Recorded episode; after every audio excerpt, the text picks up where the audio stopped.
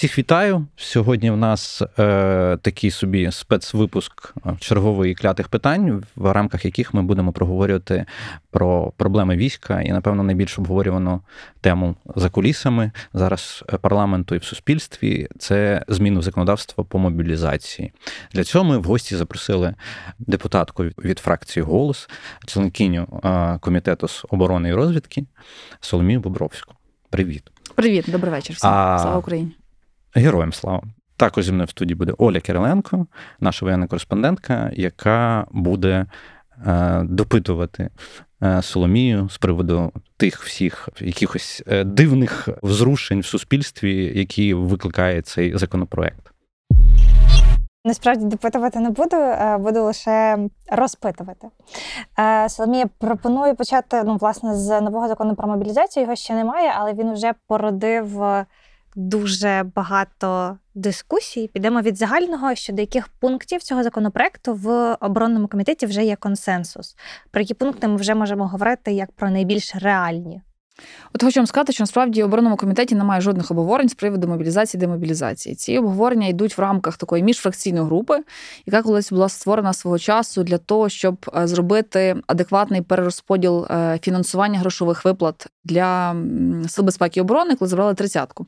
Коли стався скандал після указу. Е, ну, уряду, точніше наказу уряду, і вже далі пішли вже по своїм гілкам МВС Міністерства оборони трактування.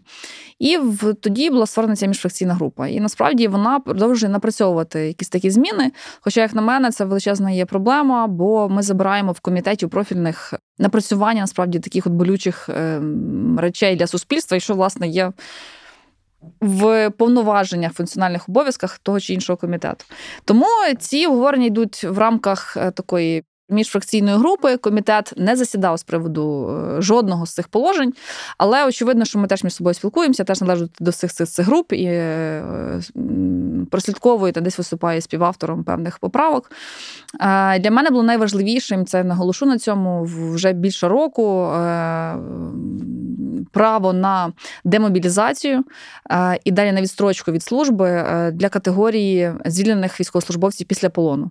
На сьогодні вони зобов'язані служити так вони отримують там, мінімальний якийсь пакет е, відпустки і так далі. Але тим не менше, це далеко була не підстава продовжити їм військову службу. І тим, хто спілкується з цією нішою військовослужбовців, розуміють стан психологічний в першу чергу дівчат, хлопців, які не хочуть повертатися на службу. Е, ви не повірите, була дуже довга полеміка з представниками військового командування е, вищого з приводу цього цієї норми. І для мене вона залишається одною з найсуттєвіших особисто, так для мене. Е, Наступна річ, про яку йде мова і про яку дискусія. Власне, це також була пропозиція е, військового ну, ну, генерального штабу з приводу унеможливлення таких відстрочок для тих, хто здобуває 2, 3, 5, 8, 28 вищої освіти. І це стало величезною і корупційною для вузів, і такою можливістю вікном, яким можна було скористатися, особливо чоловікам. Ми бачили, думаю, всі інфографіки е, про геометричну прогресію збільшення чоловіків, особливо 35-30 років плюс і далі е, на другій освіті. Тепер вони будуть довчатися, е, і з нового навчального року ця відсрочка вже діяти не буде. Е, у нас іде сьогодні мова про викладачів вишів, чи вони будуть мати відстрочку в освітянських закладах, тому що розуміємо, що хтось повинен вчити і нам не забирати всіх безпереборно на на фронт. Е, окремо йде мова сьогодні про обмежено придатних. Ця дискусія триває. Як яка була їхня далі подалі їхня роль і життя у військах? Чи є сенс демобілізації людей з інвалідністю, в тому числі, тому що такі попадають або такі стають після е, ВЛК і це, власне, е, далі залишається нас норми про те, коли там в сім'ї двоє військовослужбовців є неповнолітня дитина, право на звільнення залишаються. Якщо не помиляюсь, є навіть обставина, відстрочка, е, скасовується відстрочка, по-моєму, для народних депутатів попередніх скликань. Е, ця бронь забирається. І окремо це буде відстрочка для опікунів з першої лінії та першого такого кругу сімейного, але не для другого, третього, там і там 25-го, 28-го, як це було раніше. Тому такі от моменти вони більш-менш е, на сьогодні є вже консолідовані. Очевидно, е, найбільшою залишається такою конфліктною ситуацією і непогодженою непроговореною з Міністерством оборони і Генеральним штабом з приводу ротацій і з приводу обов'язкових ротацій, з приводу прав на демобілізації після певного часу служби. Про який час приблизно йдеться? У нас е, йшла мова, наприклад, про 24 місяці, але давайте тоді, щоб, наприклад, півроку це була бойових розпоряджень, людина виконувала бойові розпорядження. Чи і була мова про 36 місяців? Я знаю, що був зареєстрований законопроект про 18, але він не береться до розгляду. Але ці всі речі це все одно математика, яку Генеральний штаб має випрацьовувати, рахувати, тому що це відтік. Якщо відбувається відтік людей, значить треба нам притік людей. А питання з мобілізацією нас стоїть дуже гостро, дуже болюче. Е, і мене сьогодні, е, на жаль, є провалені. Нічого нового тут останні особливі місяці, напевно, є рекордні е, мінімальні. Мінімальна кількість людей, яка була мобілізована до війська. Тому це така палка е, двох кінців. Е, повернуся ще одним разочок до ротацій. Ми всі розуміємо, що потрібно ротації бригадам бойовим, яким стоять 20 місяців напередку в різних своїх зонах відповідальності. Е, ми розуміємо дуже добре, всі усвідомлюємо, що це далеко вже не перший особовий склад, не другий комплектації бойових бригад, і не третій. Далі не хочу навіть продовжувати. І потрібен резерв. З резервом у нас проблеми. І мені здається, що ми мали фундаментальну помилку за цих 30 років, коли ми не формували цей резерв, тому що є ОР-1, ОР-2, оперативні резерви, які були призвані, вже мобілізовані. Е, у нас є питання з 9-10 корпусом, які тримають, та які готувалися до контрнаступу ці нові бригади. Ми розуміємо всі втрати, і мене, чесно кажучи, дивує, коли там люди чи журналісти запитують: а ви що знали, що там в цих бригадах там більше 75% немає бойового досвіду. Очевидно, щоб ми це знали. Але ну, раз таке було рішення прийнято, таке моделювання застосувалося в імплементацію в життя, і ніхто ніколи не буде знати насправді, як себе бригада нова поведе е, на полі бою, бо психологія така, що тільки, тільки реальний бій спроможний давати цей досвід і перевіряти психологію людини. Відповідно, от е, такі в нас речі відбуваються. Я вам скажу, що насправді ротації і розуміння терміну служби вони стають е, у більшості випадків причиною, наприклад, для ухиляння або небажання йти служити, е, бо люди хочуть розуміти, наскільки часу вони віддають своє життя. В підпорядкування. Та Дуже часто це є, якщо ми жорстко говоримо, та це це такі, коли тебе є обов'язки, немає прав. Та ми розуміємо, що військо, ієрархія, субординація і все інше, але направду е, це про обов'язки, не про права. Е, і люди, які приходять з бізнесу, там попадають в бригади різного типу, різного командування. З командирами теж є проблема. Давайте це будемо визнавати. Е, і говорити це про це чесно. Це такі самі наші люди, така сама наша армія, в нас іншої немає, як і інших людей. Вони хочуть ефективно застосовувати свої ресурси, чи це будуть фінансові, чи це інтелектуальні, а не просто там. Бути одним з. Е, попри те, що один з це теж е, не зле, і піхота це базова річ, е, але ми повинні повертатися до важливих принципових речей рекрутингу і мобілізації, і розмежовувати ці речі, тому що нам треба змінювати е, уже підхід до якості, а не кількість. Я розумію командирів, коли їм приходять люди і е, різного соціального стану, і тут далеко не про фінансову я мову веду, а поведінку, залежностей психічних потреб, в тому числі, або там справді люди, які ВЛК не могли пройти. Це чи онкохворі, наприклад, та, там, чи з пластиною в руці, в нозі. Е, і десь це просто були забрані примусово на мобілізацію. Це за ніч ВЛК проходиться, коли на флюорографію там чи е, ці перевірки медичні можуть тривати там декілька місяців по цивільних, якщо ми говоримо ВЛК. Тому що зайняті лікарі, зайняті там апарати. Е, І ми помаленьку цю річ штовхаємо, але мені дуже би хотілося, щоб і військо до цього також було готове, і командири до цього були готові. Тому що це не тільки стає їхнє царство. Тут е, вже все суспільство втягнуте в цю історію. Відповідно, вони хочуть якісних змін, вони хочуть сервісу, в тому числі. Почасти десь, а не просто е, тебе за шкірку забрали, е, кинули, і ти не знаєш, скільки ти будеш жити після здобуття своєї базової військової підготовки. Тому це просто діапазон величезний. А хто от в нас найбільший такий е, противник е, демобілізації? Яка ланка?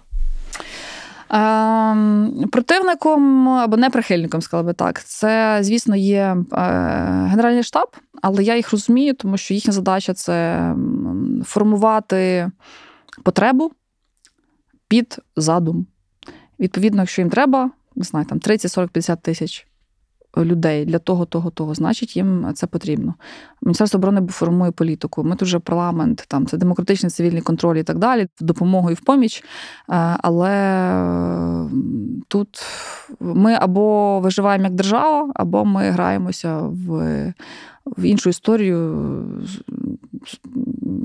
Ну, Шкодуємо, не йдемо до війська, не допомагаємо, не підтримуємо. Тоді питання, де буде війна завтра.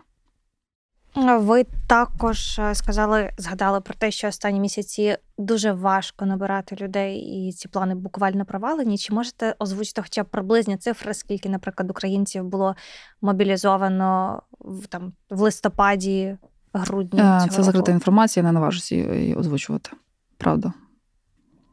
Хоча б орієнтовні, це там до 30 тисяч Не буду озвучувати в зв'язку з тим, що це є державна таємниця. Не наважусь. Це нехай буде або мої коліжанки це озвучують, або представники е, вищого військового командування. А тоді інше запитання про цифри. Як членкиня оборонного комітету, чи маєте ви доступ до тих даних, скільки українців уже долучені до Сил оборони, і скільки в нас ще можуть бути долученими до Сил? Звісно, це закрита інформація, але хочу вам сказати, що насправді ресурс є, він достатньо великий. Е, і е, його треба діставати, і з ним треба працювати. Тому що я знаю, скільки повісток було виписано.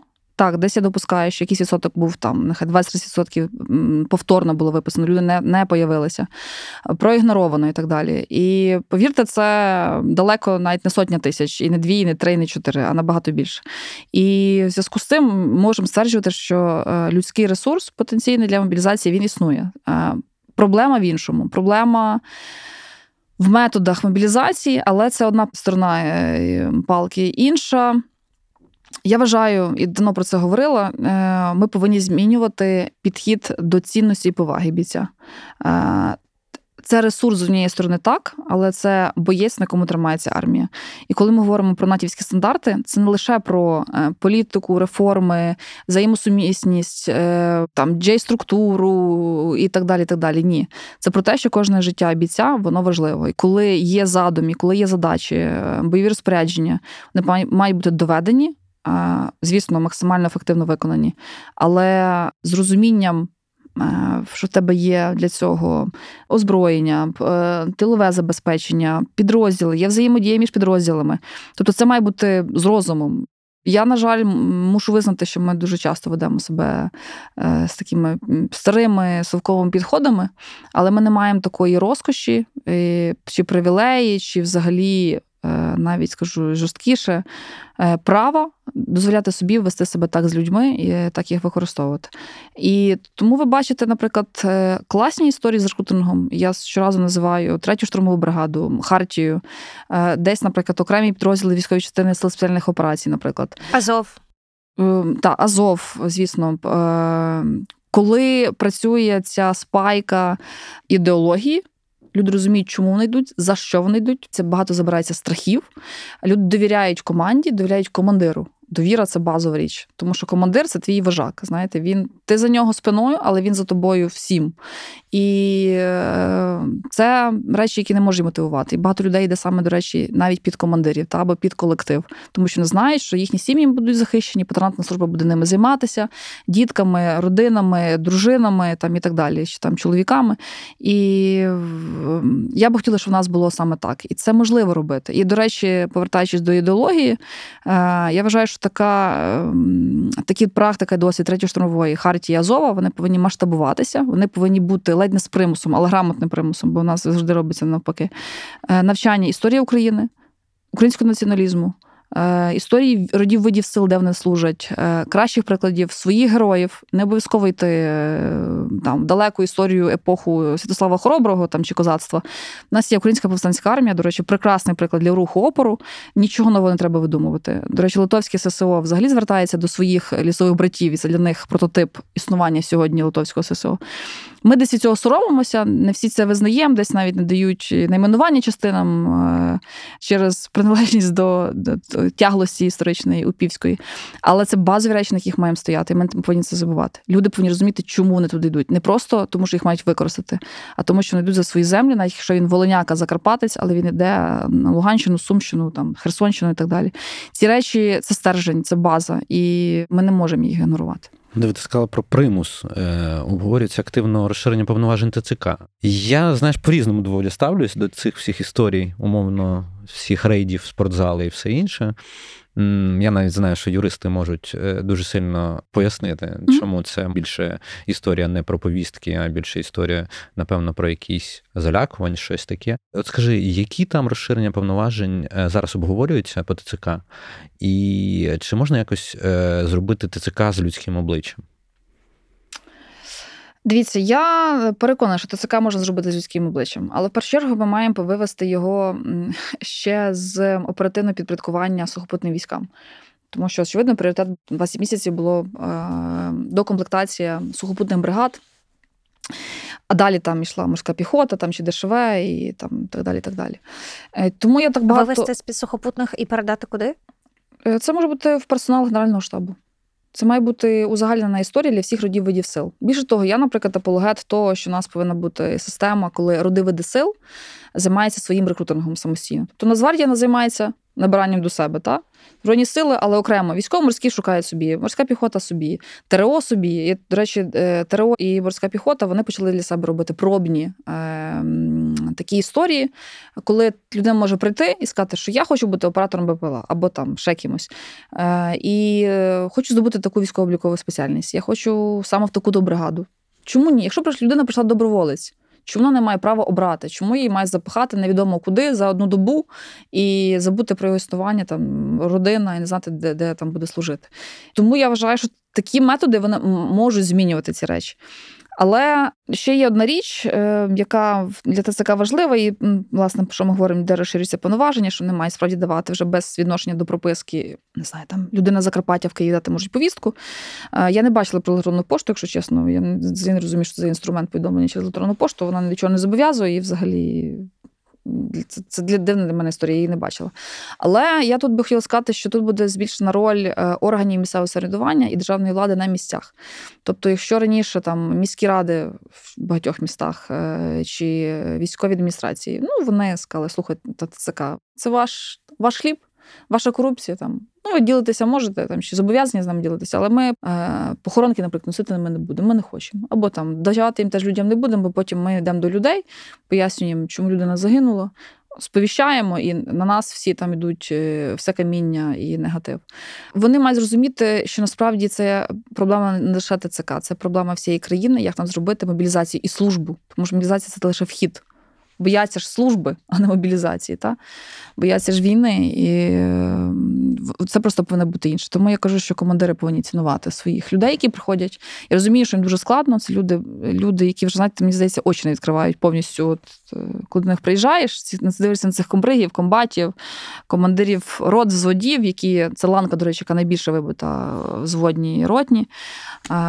От Вони від ці очі просто Просто це одна якась нота, знаєте, всередині. Е, вони повинні розуміти, що ми не, ми не безмірні. Так, ми ще маємо можливість давати людей. Сьогодні вже з цим проблема. В зв'язку з такими деморалізацією суспільства, давайте називаємо це так. Е, але ці зміни. Вони можливі. Але я, до речі, не прихильний, коли ставлять е, бойових командирів бригад на очільництво ТЦК, тому що це інша специфіка роботи. Це швидше якісь сім'ї, які повинні бути, які розуміють е, тонкощі роботи з політичною владою, там місцевою і так далі, державною. Але це не люди, які е, воювали, живуть своєю бригадою, і тут приходять вони в Одеську область. Я цей приклад навожу, тому що мені дуже по-людськи шкода е, нового обласного очільника ТЦК. Людина прийшла з 14-ї бригади, і вона попадає де, є Труханов, де є кругова поруха районних ТЦК, які там просто з людей брали від 8 тисяч доларів за відстрочку, які своя була корупція про переведення через кордон. Тобто, це взагалі махіна. Корупції, де очевидно, що мер міста і всі інші обласна військова адміністрація бронює своїх, де, звісно, не прийдуть в Ібіцу чи в Ітаку, а швидше руки відіб'ють е, там тим е, представникам ТЦК. От, от як людині працювати? Йому треба виконувати план. Я я йому по-людськи співчуваю, бо я так спостерігаю з боку. Знаєш, це проблемна область. Ми завжди були проблемні Одещина, навіть строковиками. Але так не робиться. Тобто, в нас в нас цінність бойового комбрига висока, в нас їх бракує. А ми розпиляємося і думаємо, що це панацея. Це не панацея, тому що ТЦКшник не поїде на фронт. Його поставлять в штаб займатися документами, бо там знову ж таки цивільно військовим співробітництвом. Так само і комбригу. Він навчиться всього там за півроку рік, але ну, хто на що вчився, той до того має бути е, робити свою роботу. А чим, на вашу думку, було зумовлено таке рішення Зеленського відправити бойових командирів очолювати ТЦК? Це такі насправді ідеї виникали не вперше, і не лише в Зеленського, а коли завжди виникали корупційні скандали, подумали, що люди, які вернуться з війни, вони це стане панацеєю вирішення проблем в тилу. Ще раз кажу, поїдьте, попробуйте працювати хоч десь, е, не для корупції, а для результату справи там на Одещину. Та нехай хочете Миколаївщину, там будь-куди, чи Закарпаття, чи чи Буковину, до речі. Е, це такий, знаєте, був крок, який е, емоційно зрозумілий для всіх, але практично він дуже складний для реалізації. Я вважаю, це просто страта ресурсу.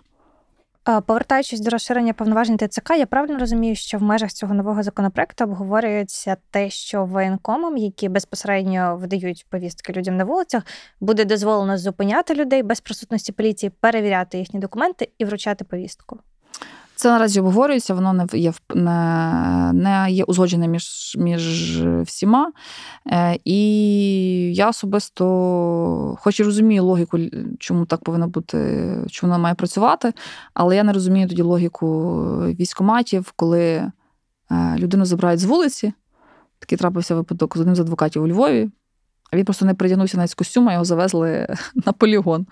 Ну, це ж смішно. Людина не косить, вона не отримала повістку, що там вживу. Вона прийшла би собі спокійно. Тобто є доброчесні громадяни. Давайте до них хоча б мати повагу і ставитися адекватно. Е, відповідно, я не зовсім е, згоджуся на, на такий формат. Хоча такі речі обговорюються. Так, чекай, ну вони обговорюються, вони навіть є. Ну, Тобто є розпорядження львівського коменданта е, Львівщини, і є розпорядження коменданта Закарпаття. Ну, тобто... Тому адвоката забрали на полігон. Я я маю на увазі, що типу вони є, чи це якось е, унормовано, чи це законодавчо якимось чином закріплено, чи це така, як це відсібятіна йде на місцях. Е, я зараз от можу е, схибити, але е, мені видається, що це є така творчість е, на місцях, е, яка приводить до, до дуже печерна творчість, яка приводить дуже нехороших наслідків. Як ви особисто ставитеся до відвідин працівниками ТЦК та СП, торговельних центрів, спортзалів? Клубів. Клубів. Ем, Якщо людина може прийти в селі, містечку до людини на город, і забрати його з дому, або принести повістку, сказати, що там, слухайте, або там вся сім'я може служити. Та, Троє братів там і батько, якому вже пі 60. То чому повинен бути сантимент в мене для торгівельних центрів, клубів, там, спортзалів? Е, І мені взагалі дуже прикро, що така вибірка йде. Я розумію ТЦК, тому що людям простіше за місцем реєстрації знайти людей в районних центрах там і в селах. Е, але я не розумію, чому не працюють по точно хороших місцях, де величезна кількість там юнаків 27 в Києві, Одесі, там, в великих містах, е, де себе, де вони фрівольно себе почувають, можуть хамити або там в впевненості себе відчувають, а потім бачимо їх за кордоном. Ці подвійні стандарти вони дуже втомили. Тому ви насправді це. Це деморалізація, цей опір суспільства, він тому і виникає, тому що дуже багато несправедливості. Одна історія, коли ти йдеш служити дійсно, і ти розумієш, що ти захищаєш, і це все ти хоча б на чомусь внутрішньо базуєшся, то тут е, ця несправедливість вона дуже сильно гризе. І так не чесно, так не повинно бути. Це одна з таких, я думаю, найболючіших сторін, яка от всіх нас е, визріває.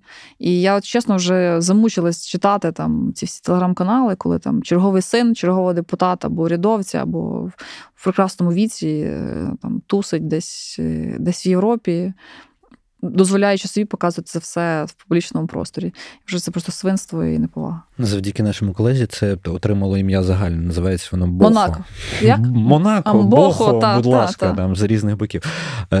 От тут ти згадала, пам'ятаєш е, врятувати рядового Райана? Та? Пам'ятаєш. Е, от тут питання в мене, ти просто згадала про сім'ї, в яких багато е, ну, там, Людей братів, служить, та. людей. Та. Чи в нас якось законодавчо думають над тим, щоб ну, типу, не залишати повністю всю сім'ю на, на війні? Гарне питання, не думаю. Я б принаймні ніде не бачила це в обговореннях. У нас стала така це ж норма законодавча про право звільнення з військової служби за умови загибелі члена сім'ї. І це дає можливість сім'ї, знаєте, бути, жити. Е, Цієї норми немає, але дякую за ідею. До речі, бачиш, воно має логіку, має сенс. Тому що дивитись на жінок е, чи там сестер, які кажуть, нас позабрали всю сім'ю, і, і, і ти шукаєш справедливість. Е, От в мене, на жаль, є це. Ну, це біль, бо я ж з людьми працюю, а не сижу на печерських там липках і бачу цю історію. Але гарна ідея, це врахуємо. А щодо питання справедливості, періодично працюючи на лінії фронту, я зіштовхувався з тим, що військові нарікають про те, що там, наприклад, з мого села вигребли всіх. Чи є якісь офіційні дані, які підтверджують, що у нас в селах і невеличких містах мобілізація відбувається активніше, ніж у великих містах на кшталт Києва або Одеси? Якщо не помиляюсь, ми розглядали це питання, мабуть, більше ніж півроку тому, і десь ця статистика е, не десь, а в генеральному штабі вона у мобілізаційному відділі вона була. Е, Але я не пригадаю, не наведу зараз е, цифри. Але ця динаміка споглядається і спостерігається. Ну, тобто в селах більше беруть. Звісно. Звісно, ну місце прописки, місце проживання, прийшли добрий день. Ти легко людину можеш вичислити, ти легко можеш знайти, ховатися не будуть. Бо е, знаєте, я навіть зустрічала, коли людина каже: ну там, там я боюсь, або я ще не хочу, або я ще не можу, або дайте мені можливість там десь там взяти якусь відстрочку. Вони кажуть, там підпишу від відмову. От людина, у мене був такий живий приклад, там приїжджає з похорон там когось своїх близьких, і вона підпише на відмову і підписує контракт на три роки. От у мене питання: от совість є в цих людей, які речі такі тулять е, людям, які там з документами там не мають справи в житті. І не треба рівняти там всіх нас, е, там, з цим, з якими жив, ми які живемо з телефонами інформаційним суспільством, з людьми, які зовсім відірвані від цих речей, політичних іс- історій. І от що я маю цій людині сказати? Ну, закупити все, подарувати, дати, сказати, що. Е, Ну, щасливої дороги, бо що, я ще можу зробити? Але це, це дуже некрасиві речі. Ще раз, я розумію, що ЦК виконує план, всіх нагинають, але є речі перебір, які, які йдуть просто поза межами людської моралі. І у мене ще одне уточнення. Я вас запитувала про цифри людей, які вже воюють, і про кількість людей, які можуть долучитися. От якщо співставити ці цифри, який відсоток людей, які вже долучилися до Сил оборони, ми можемо замінити? Тобто демобілізувати? Я вам не можу сказати, тому що це математика. По-перше, е, яких можемо замінити, це стосується, наприклад, бо є дуже різні багато е, математика різних категорій. Якщо ми забираємо, наприклад, обмежено придатних, що ми е, забираємо е, тих опікунів, е, не знаю, військовополонених, е, строковиків, та, бо ми чекаємо указ про, про їхню демобілізацію. Якщо ми забираємо, наприклад, і тепер основне питання: ми забираємо людей, які служать 24 місяці і довше, чи 18 місяців і довше. Е, Тут, тут ми, я думаю, що тут очевидна історія. Якщо у нас була 250 тисяч е, збройні сили, сьогодні у нас більше мільйона, там мільйон двісті. От і рахуйте приблизно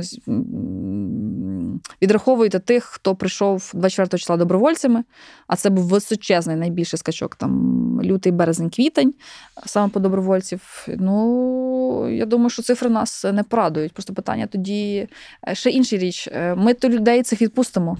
Ці люди прийшли з бойовим досвідом. А, ця замінність має бути дуже плавною. Тих людей, які зайдуть е, нульові, та, яких треба навчити. І бажано, що це буде не один місяць, тому що практика показує, досвід показує, що місяць цього також мало. І ми спішимо темпами. е, Хоч, до речі, ще одна важлива річ: Україна вже має можливість е, на своїх теренах е, вчити наш людський потенціал без потреби виправляти його за кордон. Е, то я би тут була теж на місці Генерального штабу також була дуже акуратна, тому що це має бути ротація дуже м'яка. Е, Мене ж не поставимо в бригаду 90% нових людей чи 80% нових людей. А що буде завтра? Тобто, це має бути дуже поступова річ, яка має бути продумана Генеральним штабом. Я не знаю, чи у них є ця відповідь на питання. Ми чекаємо на цю розмову. Угу.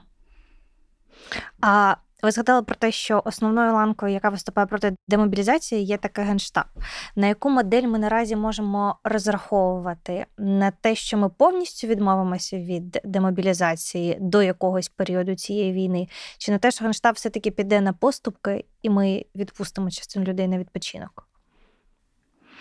Я думаю, що Генеральний штаб готовий е, говорити про тих, хто по здоров'ю може звільнитися, та чи обмежено придатних е, опікунів. Е, строковиками це теж була дуже довга, дуже довга історія. І це було політичне рішення президента.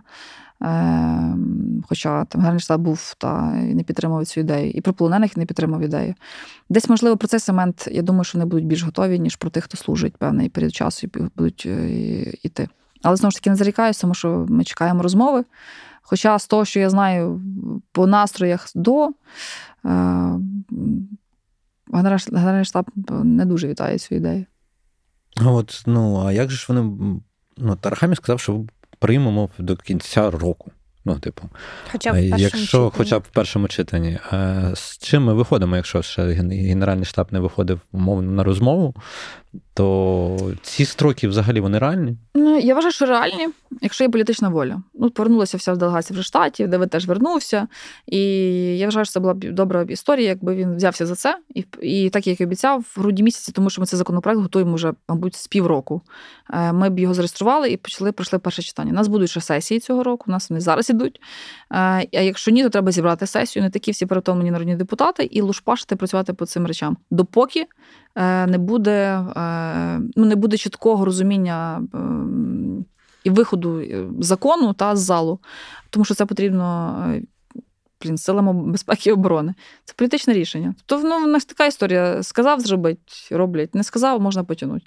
І це це, як на мене, халатність, е, яка не є, е, чесно кажучи, в цих умовах припустимою, тому що ми збираємося з приводу різних історій, але не можуть зробити ключову і корінну, заради якого насправді парламент мав би працювати. А політична воля згадала про політичну кого? волю. Е, тут, по-перше, кого, та, а по-друге, от зразу стає питання про указ 27 до 25 років. Рівень. Він не підписаний, це не указ, це закон. Це закон, так. От в мене от запитання про політичну волю. В чому там питання стоїть? Чому ні? Я думаю, тому що суспільство не підтримує е, емоційно зниження е, вікового бар'єру до 25.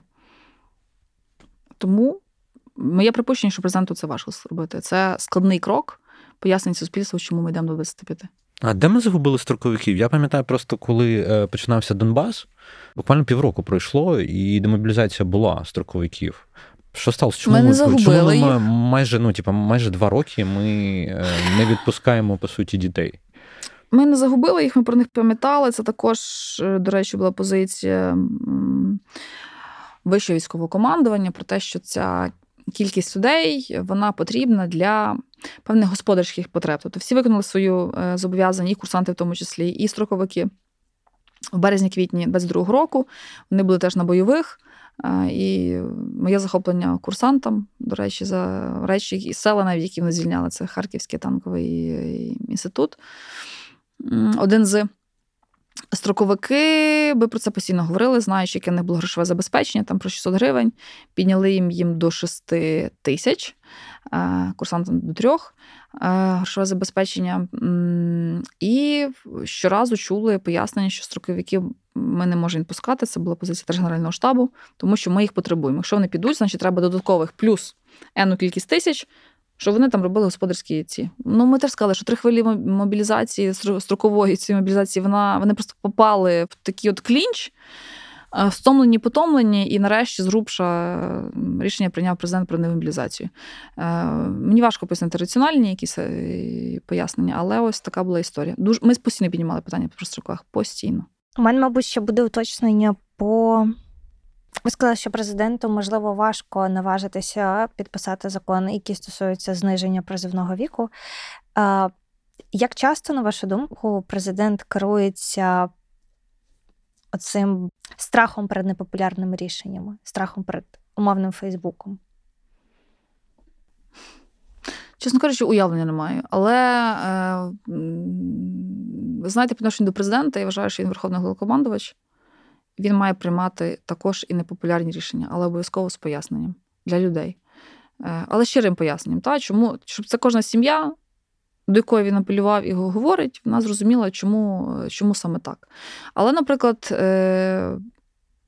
от ви знаєте, коли ми говоримо про 25-27, Мені от в голові постійно згадується законопроект, який ми зробили про кріозбереження е, репродуктивних клітин для жінок-чоловіків, які будуть служити. Це нещодавні, так? Нещодавно ми її прийняли, але ми прийняли, ви знаєте, лише е, лише е, про право на біологічне батьківство за умови втрати такої можливості під час, під час поранення, але не за умови загибелі.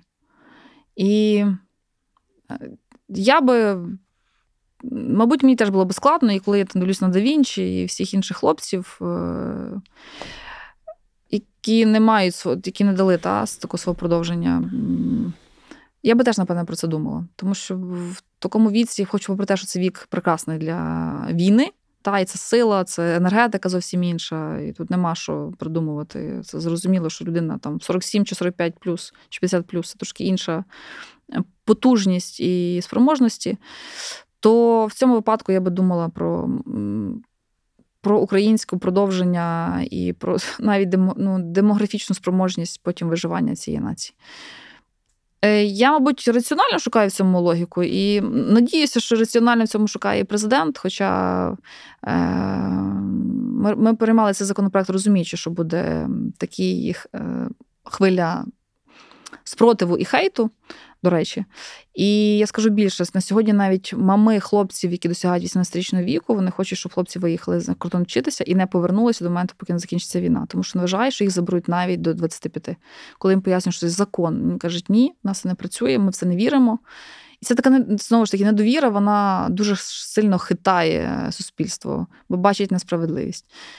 Тому не знаю, скільки для нього е, Фейсбук і там рейтинги грають роль. Я б дуже хотіла, щоб брала роль е, реальна інформація і здоровий глузд, і донесення інформації від його заступників, там помічників е, іншої, знаєте, ніж про Майдан 3 там чи революцію, яка для мене була не просто обурливою, образливою, ще й до тих, хто доніс цю інформацію, а що. Такі не можна речі озвучувати, знаючи, як часто вони їздять на фронт, та і президент їздить на фронт. Він бачить чим живуть хлопці на фронті. Він бачить, чим живуть люди при фронтових територіях. Нікого не цікавить Київ і Банково. Людей цікавить, як вижити, як побачити свої сім'ї, помитися в теплій воді, просто поспати без мишей, і знаєте, згорнутися клубочком і дайте нам відпочити там відпустку. Е, і, А люди, які в тиловіших е, зонах, е, вони живуть, як пережити цю зиму, а не як прийти на банкову чи зробити мітинг. Це абсурд. Я вважаю, що це дуже була некрасива історія відношення до нас. А у мене останнє питання по мобілізації: за яких умов Україна повернеться до ідеї мобілізовувати жінок усіх спеціальностей? Ну, ви натрапили на людину, яка є прихильником мобілізації жінок. Угу. І я вважаю, що це була правильна історія. Я також є військово зобов'язана, до речі. Я отримала нарешті Е, два роки ще перед Великою війною пішла на військову кафедру, я здобула військово-облікову спеціальність, е, здобула молодше офіцерське звання, від чого дуже пишаюсь. А яка у вас спеціальність, до речі? Е, я вам скажу без ефіру. Добре. Ось і для мене це була принципово важлива історія, і я вважаю, що. Ми всі забуваємо про одну важливу річ, журналісти в тому числі. У нас є в законі історія про національний спротив. В національному спротиві йде мова про від малого до старого, який бере в руки зброю, аптечки, плакати, все, що згодом вони йдуть, працюють. І е, коли ми говоримо про гендерну рівність, зокрема, і знаючи, які військові облікові спеціальності для жінок і більшості характерні, то я не розумію, чому ми боїмося і так яро говоримо про те, що давайте тільки хлопців, а ми тут посидимо. Слухайте, перестаньте, це що більша країна хлопців, ніж там наша. Чи я розумію, коли є питання дітей, і і це питання забезпечення. Це одна історія. Тут там це нечіпане має бути частина та ніша людей. Але все інше є медик, нам бракує медиків вперед. Е, є там інформаційна, якась там психологічна історія, боротьба вперед. Е, є купа штабних посад е, і всього решта. Тому я, знаючи чудовіші приклади дівчат-воїнів, не впевнена, що Верховна Рада до цього повернеться, бо це не популярна історія. Але ми повинні готуватися, що в резерв або е, е, на військову службу мають проходити базову військову спеціальність отримувати всі. Від 18 до 35 років неважливо. Півроку ти відслужив, потім ти приїжджаєш на збори. Це можна зробити в дуже гарних, е, дуже гарні, комфортні, максимально сервісні історії, але страшного тут нічого немає. Всі кожен має знати, як що таке АК-74, як користуватися, пістолет, аптечка, тактика. Щоб коли прийде момент, якщо він прийде, а ми вже від цього не застраховані, ми розуміли і діяли не хаотично. А чому взагалі історія з військовим обліком жінок, яка почалася незадовго до повномасштабного вторгнення, я, зокрема, встигла встати на військовий облік, взагалі загальмувала? Тобто, чому ми перестали обліковувати жінок? Тому що це не приносило е, політичної підтримки. Я я зачитую і вважаю це так. Це настрої суспільства, які, про які це говорили. На жаль. Чи зустрічався оборонний комітет уже з новим командувачем медичних сил збройних сил України Анатолієм Казмірчуком. Ще ні, але ми маємо це в планах, це була моя пропозиція е, зустрітися з ним в рамках комітету. А які зміни по ВЛК і по МСЕКам будуть, на які найбільш зараз дискусійні, і чи можна говорити, що з приходом нового командувача він якимось чином продукує якісь ініціативи по зміні ситуації, яка є? Я скажу з ширшими мазками, щоб не додатися там деталі. Е, Іде мова про зміну 402 наказу, якому, власне, вписані всі можливі совкові допотопні е, стандарти вимог ВЛК, проходження ВЛК, і цей наказ, який ненавидять абсолютно всі, які стараються реформувати, але насправді він потребує повного перепису. Поспілкуємося з командувачем, наскільки я розумію, він готовий там до дискусії, він готовий до трансформацій. Моя, наприклад, зокрема. Е, тема, яка була найбільш тригерною, хоча я там не лізу в медичне забезпечення, це була забезпечення тактичних е, медичних аптечок. І ці речі повинні бути закриті. І взагалі питання закрити підготовки по тактичній медицині у всіх родах видах сил, тому що це те, що шкутильгає найбільше. Якщо хтось менше собі роди види сил може дозволити, прискіпливу увагу, обов'язково інструктор там цілі там трьохтижневі курси, та, коли ти е, бойовий медик, і ти це ти зубів маєш цим цим спати, відскакувати. Але що це стосується, зокрема, тактичної медичної підготовки кожного бійця, кожного, щоб ти розуміти, що таке за три секунди турнікет і аптечка, яку там ти не бачиш третій раз в житті, а ти знаєш ним користуватися. Для мене це будуть принципові речі. І, звісно, якість е, і стандарти наявності цих деталей в аптечці. Тому я тут не буду йти в деталі, поговоримо з ним, поспілкуємося. Враження складає, що він націлений на роботу, на якийсь конструктив, трансформації. Але ми ми повинні там трошки привести це все в порядок. Зокрема, госпіталі, відправку за кордон е, це з того також найбільшого, найбільш проблемного. І просто почати працювати е, практично, бо медичні сили. Це така, знаєте, така платформа, як і логістика. Це така платформа, яка життєво необхідна, як артеріями заходить е, військові підрозділи. І маючи тут якісь провали, ну, ми ми ризикуємо і що власне робимо, втрачаємо життя людей, особливо на етапі медоваку. Минуло вже майже півроку після того, як розгорівся скандал навколо.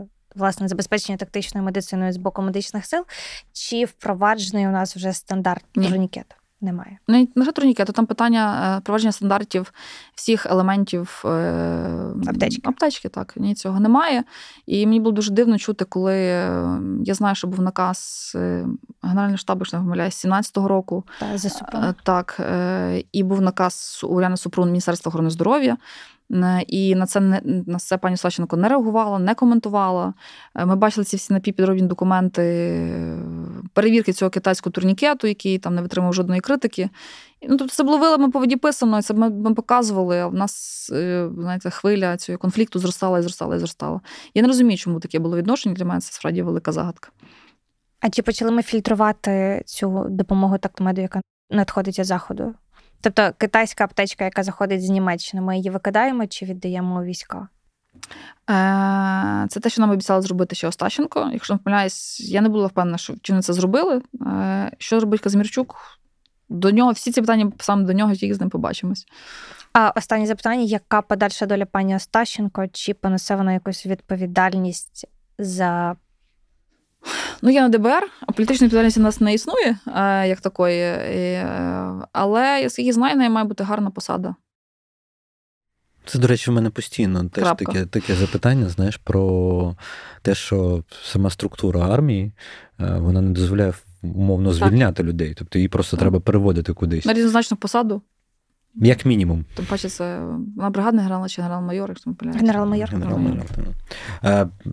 То в інших командувачів якихось відставлених, я приблизно якихось відставлених. Е, ну, відставлених, та, бо там багато говорили нам, до речі, про Остащенка, що ми там її ледь не звільнили самі. Та, Але питання, здається, було трошки інакше. І от чи побачимо ми ще відставки командувачів?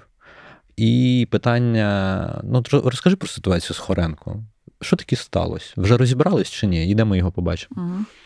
Я насправді передбачаю і припускаю відставку командувачів наступних. Більше того, я припускаю, в тому числі і відставку е, там ключових людей в генеральному штабі, і не виключаю відставку самого головнокомандувача з огляду на ті події, які несуться крайній місяць-півтора. І я е, допускаю, що моя коліжанка, там, трусячи два тижні крайніх там Україну. І спільноту міжнародну вона робиться самостійно. Попри те, що вона щиро абсолютно це може робити, але. Е... Кульжанка це Мар'яна Безугла раптом що. Так, І вона, попри те, це така величезна деструкція. Та, і от, Рот всім можна закрити, а комусь не можна, виявляється.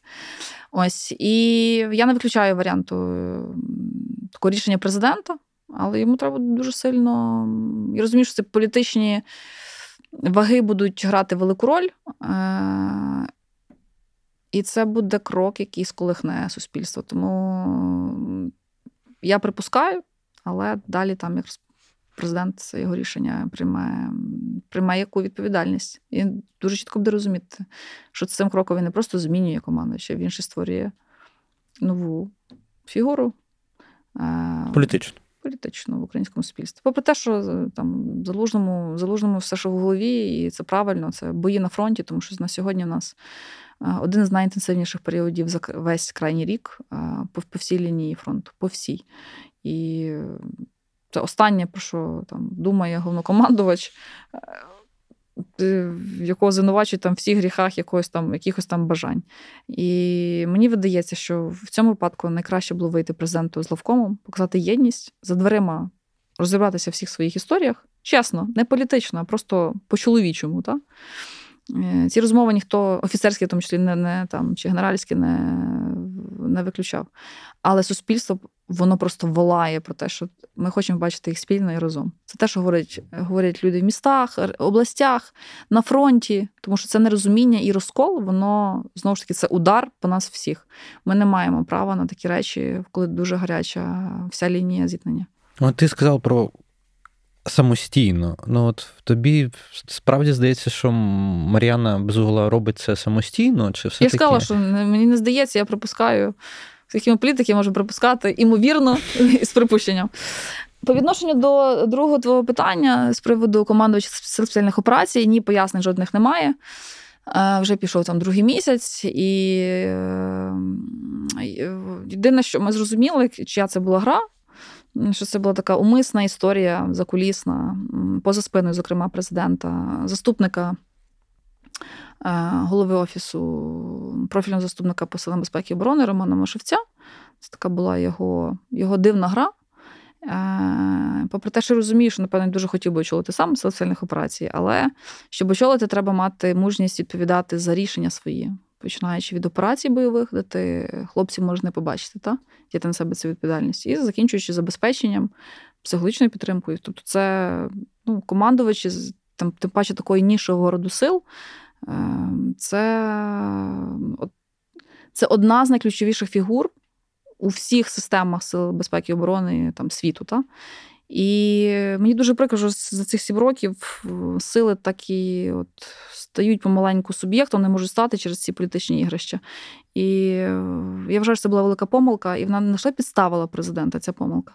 Е, тому що, так розумію, скандалу ніхто такого не очікував, коли це було зроблено за спиною головнокомандувача.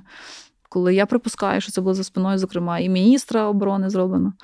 Е, і я я сприймаю це як подарунок росіянам, тому що останні місяці, нарешті, сили запрацювали так доволі злагоджено, Е, зібрано з атаками е, і успішними операціями, особливо в рамках руху опору. І я тут нагадаю і про Чорноморський флот, тобто це ж не проходиться з звідки, так? Це все взаємодіє там, з, з морськими силами, повітряними силами і так далі. Але агентурну мережу також ніхто не відміняв, і це задача згідно законодавства сил спеціальних операцій. Тому е, ця помилка, я вважаю, що буде дорого коштувати, і це це під, збиває з ніг, зокрема, і самих бійців, тому що людина розуміє, що відбувається. Тобто є людина, яка ними опікується, яка вкладає, потім 15 місяців можна привести таку основу, давайте все спочатку. Все спочатку, все команда спочатку. Тих звільняємо, тих там вивільняємо. Це вийшла дуже некрасива, політична і така б сказала би вонюча історія. Знаєш, я все-таки поверну тебе до Мар'яни. Мені цікаво, от як в комітеті е, дивляться на всі ці її рухи, та, на всі ці її коливання, і чи не стає якось питання просто, ну, як мінімум, позбавити її посади в комітеті? Ну, хочу сказати, що насправді з того часу, коли вона почала писати так публічно ці пости, е, комітет не зібрався е, як комітет, не було кворуму раптово. І це було минулого тижня. І на сьогодні, е, на моє питання, коли буде офлайн-комітет, мені сказали скоро. Mm. Ось, відповідно, в нас немає такої нагоди, і можливості ці речі проговорити всім колективом, де буде кворум. Не знаю, можливо, цього бояться в комітеті, можливо, ще якісь історії, але очевидно, градус суспільства дуже високий, і мені здається, таке рубання окуня і не ігнорування таких речей. Ну, вони прямо б'ють е, ну, по нас всім. Бо це людина, яка має, яка є заступницею комітету, та і входжу у всі кабінети Генерального штабу, командувача, розвідок е, українських там офісу президента і так далі. Е, тому ще раз кажу, що можна було, знаєте, всім закрити рот депутатів привести з ССО в сухопутку, там, я не знаю, ігнорувати десь там сім'ї полонених, бо це завжди проблеми, їм важко щось пояснювати. Е, медійникам, само собою, ви там окремо вигрібаєте. Тобто кожна своя кухня. А тут людина виходить і просто суспільство трусить ось так. І виявляється, що це, це можна було. Мар'яна Безугла стала такою ключовою медійною фігурою після посту, в якому вона заявила, що Валерій Залужний не надав плану на війну на 2024 рік. І я з того моменту весь цей час думаю, а що це взагалі за план? Чи мав він десь взагалі існувати? Чи виходив до вас залужний взагалі колись на комітет з цим планом? Що туди має входити? Це треба сказати Мар'яни, бо може це якийсь окремий Мар'янин план. Бо план план наступу, там, та, чи якось там план війни Е, такого документу не існує, в принципі, в природі. Більше того, є насправді е, план оборони це є один з таких найважливіших документів України, який затверджується РНБО, вводиться дію президентом, він є таємним, він не розглядається на комітеті, він не подається на комітет, і всередині цього плану є ряд різного формату документів, згідно яких там все проводиться в дію. Е, окрім того, в нас є доктрини, всі вони відкриті, концепції національної безпеки, стратегії національної безпеки, 5, 8, 28. Тут цілий комплекс. Тому що мала Мар'яна на, е, на виду, ніхто так із нас не зрозумів. Є ставка, Є обговорення, є РНБО, є указ президента на підставі засідання РНБО, і воно воно вступає в силу. Бо є план оборони, а не план війни. Це план оборони закритий. Він не доноситься до комітету. Комітету він вступає в дію під час там дії воєнного стану рішенням президента. А чи проходить до вас за весь час повномасштабного вторгнення, хоча б раз Валерій Залужний на комітет з чимось? До нас приходять е, е, там за крайній рік-півтора я не знаю чому, але мабуть, голові комітету було дуже складно запросити на запрошення комітету пана головнокомандувача, тому що кожен з нас вирішує проблеми війська в якихось окремих порядках е, з главкомом чи з генштабом. Та? Е, І я не знаю, чи це така політична воля голови комітету, щоб цей комітет спустити такі на гальма та, і мінімально втручатися в те, що робить офіс президента. Я розцінюю це саме так починаючи, тому що ми пройшли фазу ем, березня-квітня минулого року. Ми можемо знайти систему стримування противаг, і це було б правильно. Можемо конструктивно допомагати там генеральному штабу головнокомандуючу, що в принципі ми зобов'язані робити. Е, там демократичний цивільний контроль це теж та наш один з перших обов'язків. Е, але е, комунікація відбувається з огляду на те, в кого які виникають проблеми, бо всі ж не всі там частина, хто працює по фронту, вона близька, і ми з цим ідемо. Е, І ви питали, що там ще? Чи... А, Я запитувала, що це ну, взагалі за план. А, чи приходив Валерій Залужний до вас на комітет? Ну, за крайній рік його не було. Але ще раз у нас є комунікація з ним окремо. Я пояснила позицію голови.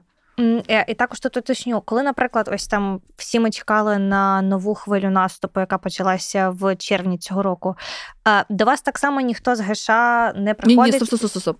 Ну, я ви питали про головнокомандувача. Далі генеральний штаб, представники генерального штабу, начальник генерального штабу, командуючі родів сил. Та за нашим запитом вони в більшій мірі чи приходять. Ми працюємо, запитуємо, розвідка, доповіді. Та тобто, все це йде, є.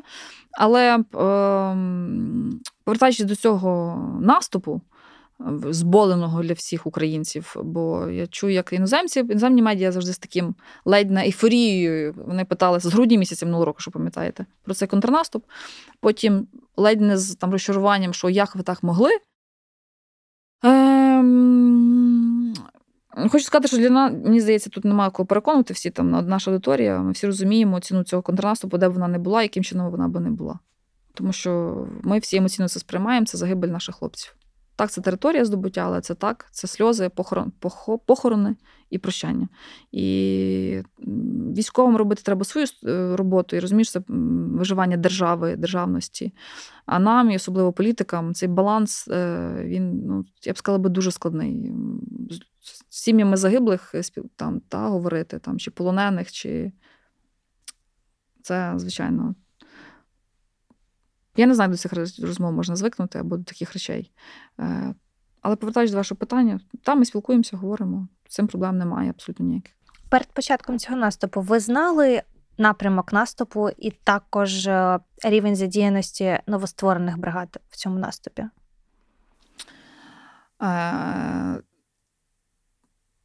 ми багато чого знали, але я би хотіла тут звернути увагу на те, що все ж таки основний фокус у нас залишається і є. Ем, вся лінія фронту. І в задум, я вважаю, що це правильно, лізти до військових, особливо політикам, ем, не завжди є доцільно. Я би це прокоментувала би так. І це речі, і, попри те, що це таємна інформація, мені дуже прикро чути, бачити, коли інколи колеги дозволяють собі більше в розмові з тим, з ким це не потрібно. Я не коментую тут журналістів, це це інша парафія. Але задум військових, нехай вони працюють. Наше питання забезпечення їхньої і підтримки. Давай вже от під завершення такий маленький невеличкий блок, але до якого ти маєш стосунок, ну тобто до міжнародної політики. Mm-hmm. Та? Тобто, це твоя колишня профільна діяльність mm-hmm. в парламенті була. Ми зараз бачимо такі загрозливі моменти. От з бюджетом в Штатах ми бачимо рейтинги умовно німецьких партій на найближчі вибори. А, І це викликає ну, реально певні певні острахи, занепокоєння, е, занепокоєння та є це слово. Як ти думаєш, яким чином ми взагалі можемо працювати з такими речами, тому що враховуючи, що це два наших основних партнери, умовно в Європі і за океаном. А, І що ми будемо робити? І як знаєш, як говорять, чи маємо план Б, якщо раптом ми можемо залишитись без підтримки?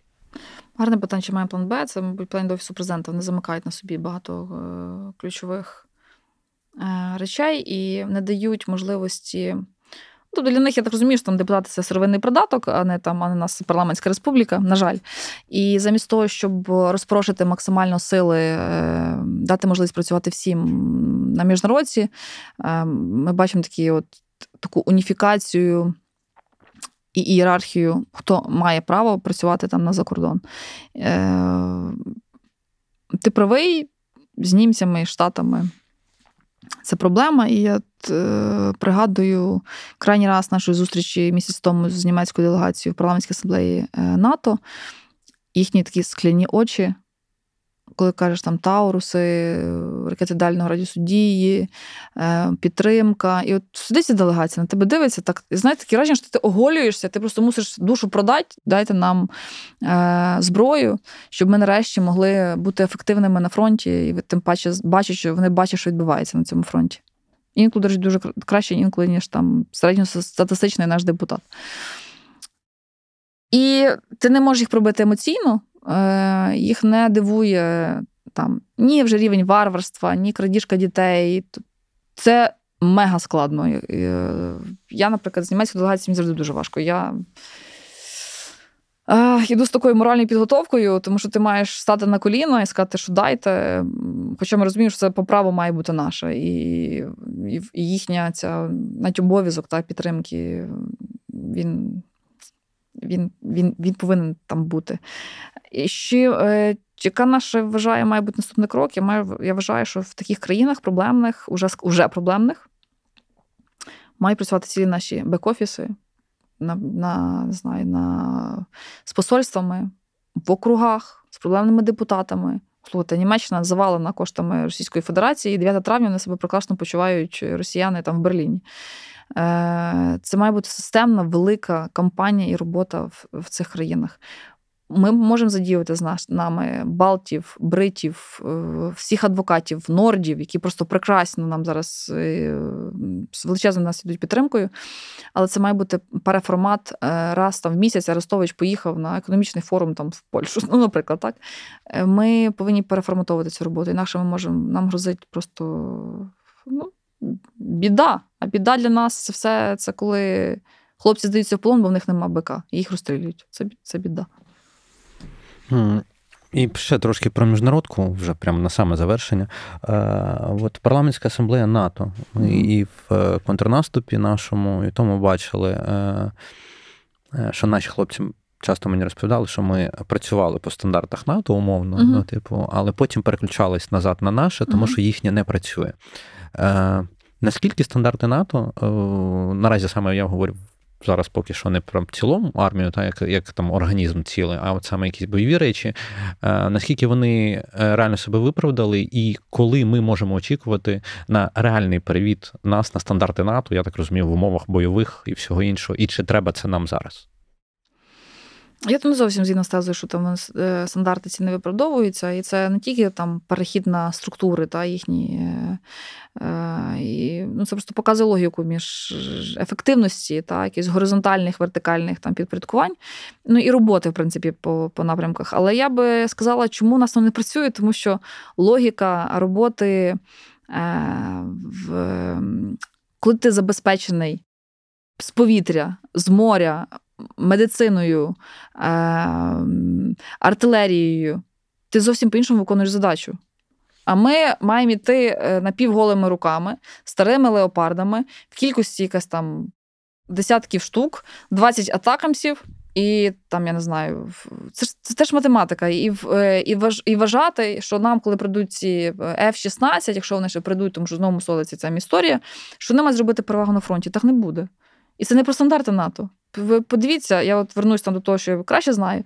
Є сили спеціальних операцій. Наразі в нас є е, штурмовиками, е, не розвідкою, а штурмовиками в там, в окопах та і напередку е, виконують роботу, ту, яку там часто виконують там, десантні штурмові війська. Хоча вони призначені для спеціальних операцій. Е, коли вони виходять на операцію, у них має бути захист з неба, з повітря, з води, звідти, звідти, звідти, і розумі... і знати точно, що їх заберуть або живих, або загиблих з тої ділянки там, території. Ну, слухайте, за за найманням, за відсутності всього, то воно так не працює. Дайте нам, будь ласка, всю вашу нову техніку. Я думаю, що ми покажемо класні стандарти НАТО і зовсім інший підхід до роботи. А робити з старого старого озброєння і мінімальної кількості, яку нам дають, ну так там так ми недалеко не поїдемо. Не можна вигрібати тільки на людському ресурсі на зміні правил гри. Я би тут так це пояснила би. Чи можна стовідсотковою певністю говорити, що ми маємо труднощі на фронті виключно через брак боєкомплекту і зброї? Я вважаю, що це більшою мірою і пріоритеті саме так.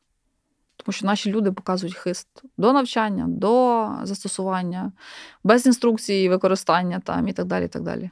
Так, звісно, є питання командної ланки, командирської ланки, управлінської ланки в ефективності управління, але е, все ж таки брак е, БК і всього решта це є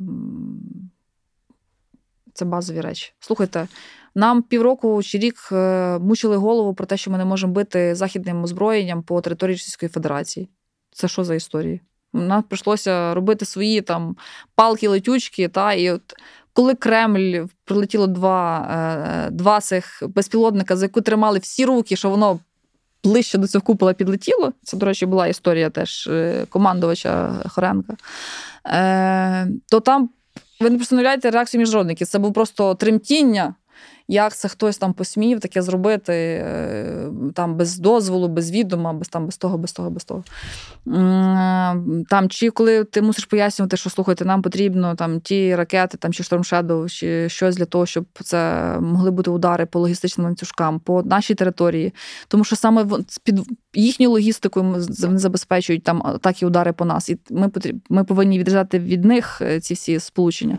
Тому однозначно, слухайте, ну ми, вибачте, градами там чи артою не накидаємося на ту сторону, знаючи, що у них там вся, решта території України використовується величезний склад боєприпасів. Ще й тим паче, не говорячи про те, що не збільшили виробництво крилатих ракет, балістичних ракет, дронів, і це все просто махіна, як слон е- нависає там над нами. Тому, звісно, питання е, це це прям базова річ. Я я вважаю, що це буде на совісті наших партнерів, коли вони не є спроможними давати адекватну відповідь і швидку відповідь. У відповідь нас альянс Росії, Ірану, Північної Кореї там, і, і Китаю. Дякую. Я думаю, це було дуже приємна і цікава розмова. Насправді, Соломія. Розіпнули мене точно. Я би хотів е, всім нашим глядачам нагадати, що в нас є клуб читачів УП, е, до якого ви можете приєднатись. Е, ми готуємо для вас багато певних якихось преференцій, скажімо так. Є наш ютуб канал дзвіночок, всі ці речі, які ви всі знаєте дуже добре. І я думаю, що наступного разу ми все-таки зустрінемося ще із Федором Попадюком, і традиційні наші кляті питання нікуди не зникнуть. Але сьогодні е, для вас, верніше для нас, е, з Олею е, розповідала про всі тонкощі парламентської і не тільки діяльності стосовно війни, член комітету оборони і розвідки Соломія Бобровська. Дякую. Дякую.